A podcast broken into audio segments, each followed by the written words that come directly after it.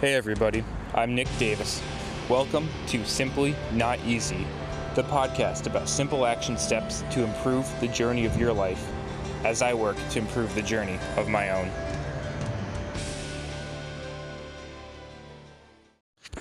Hey, what's going on, everybody? Welcome back to Simply Not Easy. Hope you're all having a fantastic day out there today. Today's Sleepy Saturday, where we all talk about rest, recovery, rejuvenation. But to really understand this and implement it and have a kind of process behind it for ourselves and the way we think about our world and our capacity and what is recovery, what does it mean, what is life balance, we've got to look at um, this new phenomenon or this old phenomenon that's been put into words in the last 10 years or so what we call allostatic load. Allostatic load. And I equate this a lot to like lactic acid in the body. But this is our experience of stress. So, lactic acid is a metabolic byproduct that is one of the main things that's responsible for our muscle soreness. Our muscles get tired from heavy anaerobic activity. And we've got a what we call a lactic threshold. And that lactic threshold is that line of when, hey, this goes from highly aerobic to highly anaerobic activity, where we have a buildup and a continual buildup over time of lactic acid. So that's our kind of lactic threshold. But then we have different loads over time based on this. And lactic threshold is that is that point of when all of our whatever activity we're doing is we are at the even point. We're at the point where we are rap we are just as fast breaking down lactic acid as we are building it up. And part of this that anaerobic metabolism allows us to have quick bursts of energy. Crocodiles can survive much much higher acidity in their body but they can't move after because of it. It takes so long for them to bask in the sun to get rid of that. That's why they're so damn powerful because they can tolerate such high loads of lactic acid in the body, but they only last for a short amount of time. That's why if you ever are in a fight with an alligator or crocodile, you run like hell and you zigzag for them to use more energy. And again, they'll beat you in the short term, but as long as you last long term, you'll be a okay and you don't let them rest.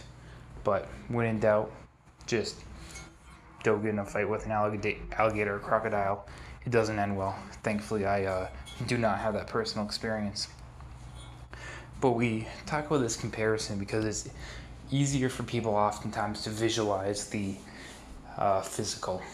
And you know, we've all had a feeling of, hey, my muscle's a little sore from some type of movement I've done, right? We've all had that in our life. Some of us from an intentional workout, some of us just, hey, ramping up extra activity.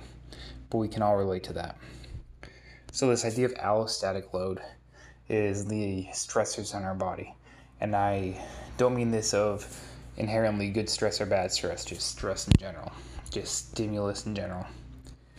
And also is our in our allostatic. So allostatic load is the totality of this.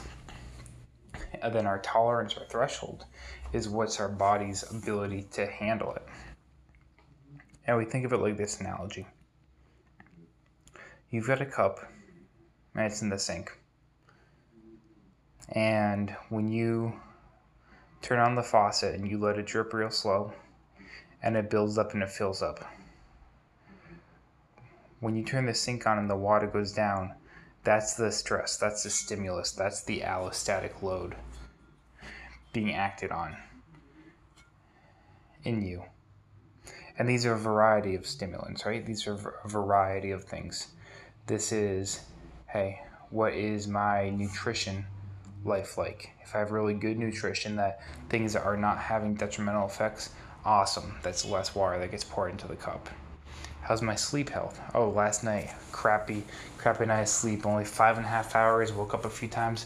Oh man, that's a lot more water. like it's filled up in the cup. Am I in pain right now? Is my body physically in pain? How? A little bit? Okay, that's more water in the cup. Am I worried and anxious because I'm thinking about my pain too much or a lot? That's even more water in the cup. How's my social life? Oh, actually, it's doing pretty good right now. I've had some good relationships, some good people over. We've had a nice, good time. Okay. Maybe just a tiny bit of water. Not much water because we're doing good. Oh my gosh, I guess just got broken up with. Oh, there's a rainfall, a bucket full of water there. So we, uh, um, you know, just had a heavy workout. Um, feeling kind of exhausted from that. Oh, a little more water. Or, uh, oh, I'm studying for a test. It's time for finals. Man, that's a lot of water in that cup. So the water is the stressors in our lives. And the thing is that when we process in the brain, our perspective and our processes of this, it doesn't discriminate. It doesn't discriminate for a process whether this is a for stress, whether it's a stress of physical, of intellectual, emotional, whatever it might be. Our body and our brain does not discriminate. So, this all affects performance, this affects our health, this affects our immune system. There is kind of this axis between our immune system, our blood flow, our circulatory system, lymphatic system, between all these brain neurotransmitters, hormones, everything. It's all interconnected, and there are chemical mediators and um, interconnections that are proven scientifically throughout the body, and that show that the body really does not discriminate in this. So we got the water as one side of things, but when we went through that analogy, when I said, "Hey, put your cup in the sink and fill it up," what do you think of? The normal glass of water that you have? How big is that? We're talking like a 16 ounce or an 8 ounce? Is this a coffee mug? Is this a coffee pot? Is it a shot glass? What's the size of that cup? Because water will fill up. There are normal stressors that are not always bad things, that are just life things that fill up. But where we feel at that threshold, where we feel all our stress, where we feel that burden, where we can have heightened pain by having the same painful, potentially painful stimulus, but by having this these extra stressful effects in the body is when the water starts to overflow. And so we've got two strategies. Number one, we can decrease the amount of water that we're pouring out of the tap, right? We can do that by having good nutrition, by having good quality sleep, by having great relationships, by having intellectually stimulating things, but not being overwhelmed and overburdened all the time. So we can do we can have strategies to pour less water. But we can also get a bigger cup. If your faucet is trickling into a shot glass, well, it can make sense why you're burned out by the end of the day. What if you trade that shot glass out for an Nalgene water bottle? The same stress, the same stimulants, they don't affect you anymore because you've gotten a bigger cup. What if that Nalgene bottle turns into a coffee pot? A big coffee pot. Right? What if it turns into a gallon jug? A five gallon bucket? They can't touch you. Shot glass can't touch you. It's a drop in the ocean for you. Now, we don't get a bigger cup right away. We've got to work for it. We've got to earn it. We've got to have resilience. And I like the analogy of a cup. I was not the one that came up with it, but I appreciate the people who did. Because it, just like a cup, it is our capacity. What's its capacity to hold? That's what it is for us. What's our capacity to hold that level of stress? Whatever that level of stress is, what's our capacity to hold it? So as we have this new frame of mind, new way of thinking, it's all about where the stressors on us that are multimodal, multidimensional, affect everything, bleed into each other. You cannot truly separate them. All these things affect performance. And, you know, I had, I certainly talked to this for any of my patients or anybody who, you know, who stress, where stress is a major contributor to um, aspects of their pain. But I was uh, recently talking to one of my patients, and um, you know they're probably one of the most just pure.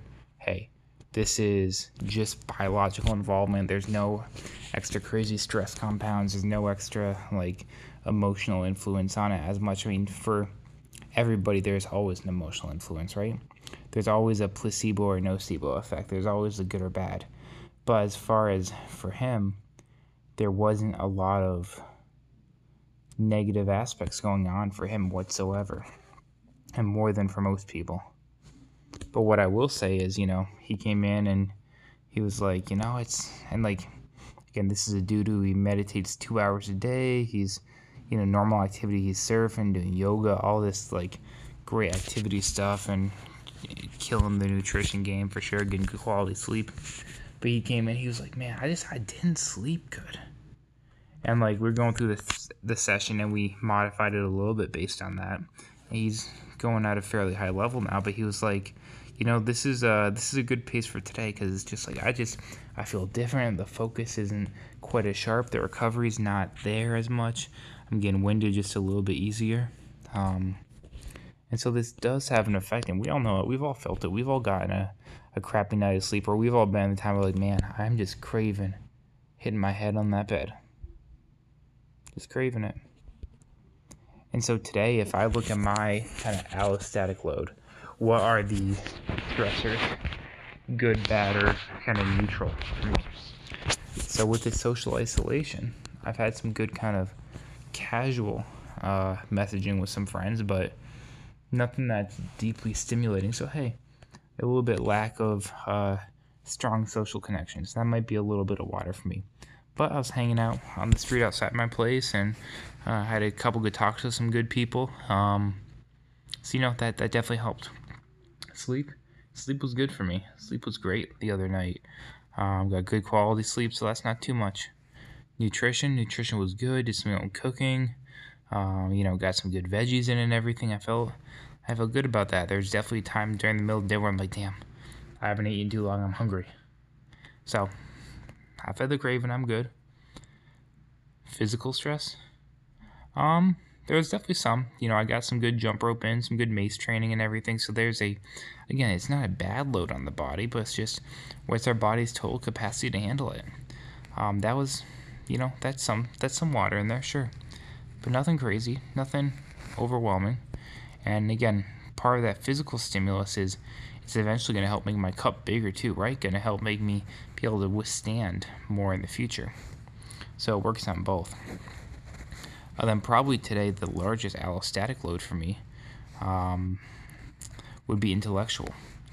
Um, so I kind of did a lot of pacing, a lot of um, in terms of like in a different bunch of different categories of things, going back and forth between working out, between doing intellectual stuff. But I had a, uh, a decently long webinar this morning on the shoulder and posture from uh, done by Kevin Wilk and a webinar that he put on.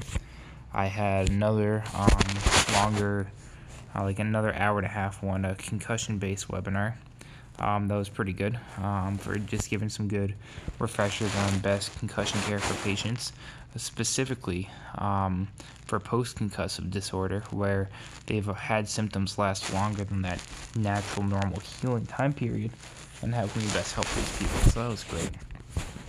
Uh, then, in addition to that, I had another free um, this time kind of full online course, uh, pain science course that was about a five hour course. Um, so I, I, did all those right, um, and so that that definitely took took some intellectual energy out of me for sure. Um, and it was it was self paced, it was easier, wasn't bad. Um, but again, that was on my first kind of weekend off in the last three weeks. So it was definitely good to do. It was definitely fun, but at the same time, it's like, all right, my intellectual part of me is like, all right, I've tired myself out. And it's funny sometimes how they talk about like you know great chess players when they're in their competitions that they're you know competing all day. They're literally sitting there. They can burn as many calories as some great athletes do in a tennis match. Right? Just by sitting playing chess, because that's how high their brain activity is. That's how high it is, and the brain demands such high need for fuel. So if you want to go on a weight loss program and still efficiently fuel yourself, you got to get your intellectual game up. And I'm not saying bombard yourself, but work on your brain. Use your brain. Utilize it. Just for your health in general, but then also for hey, if you really want to get at it, our brain requires the most per weight. It requires the most energy, hands down guaranteed. So why would we not use it? Right? Why would we not use it? So, I definitely feel tired from that today. And that's fine, it's normal. Is all that within my cup? Absolutely. It totally is. Um, was I having a tiny bit of water overflowing by the end of this last week? Yeah, a little bit. But that's calmed down. I've been able to recover nice and well. And I'll continue to recover tomorrow. So, this whole concept of allostatic load and kind of tolerance and capacity of our cup, it's pretty important, but it's also really important and pertinent in these times with the whole COVID thing going on and being talking about susceptibility or resiliency to not being susceptible. We've got to consider these things. All right, y'all. Well, hey, cheers tonight and cheers to you developing a bigger cup and uh, saving a little water for the fish, cutting down on the faucet. Alright, y'all. Simply not easy.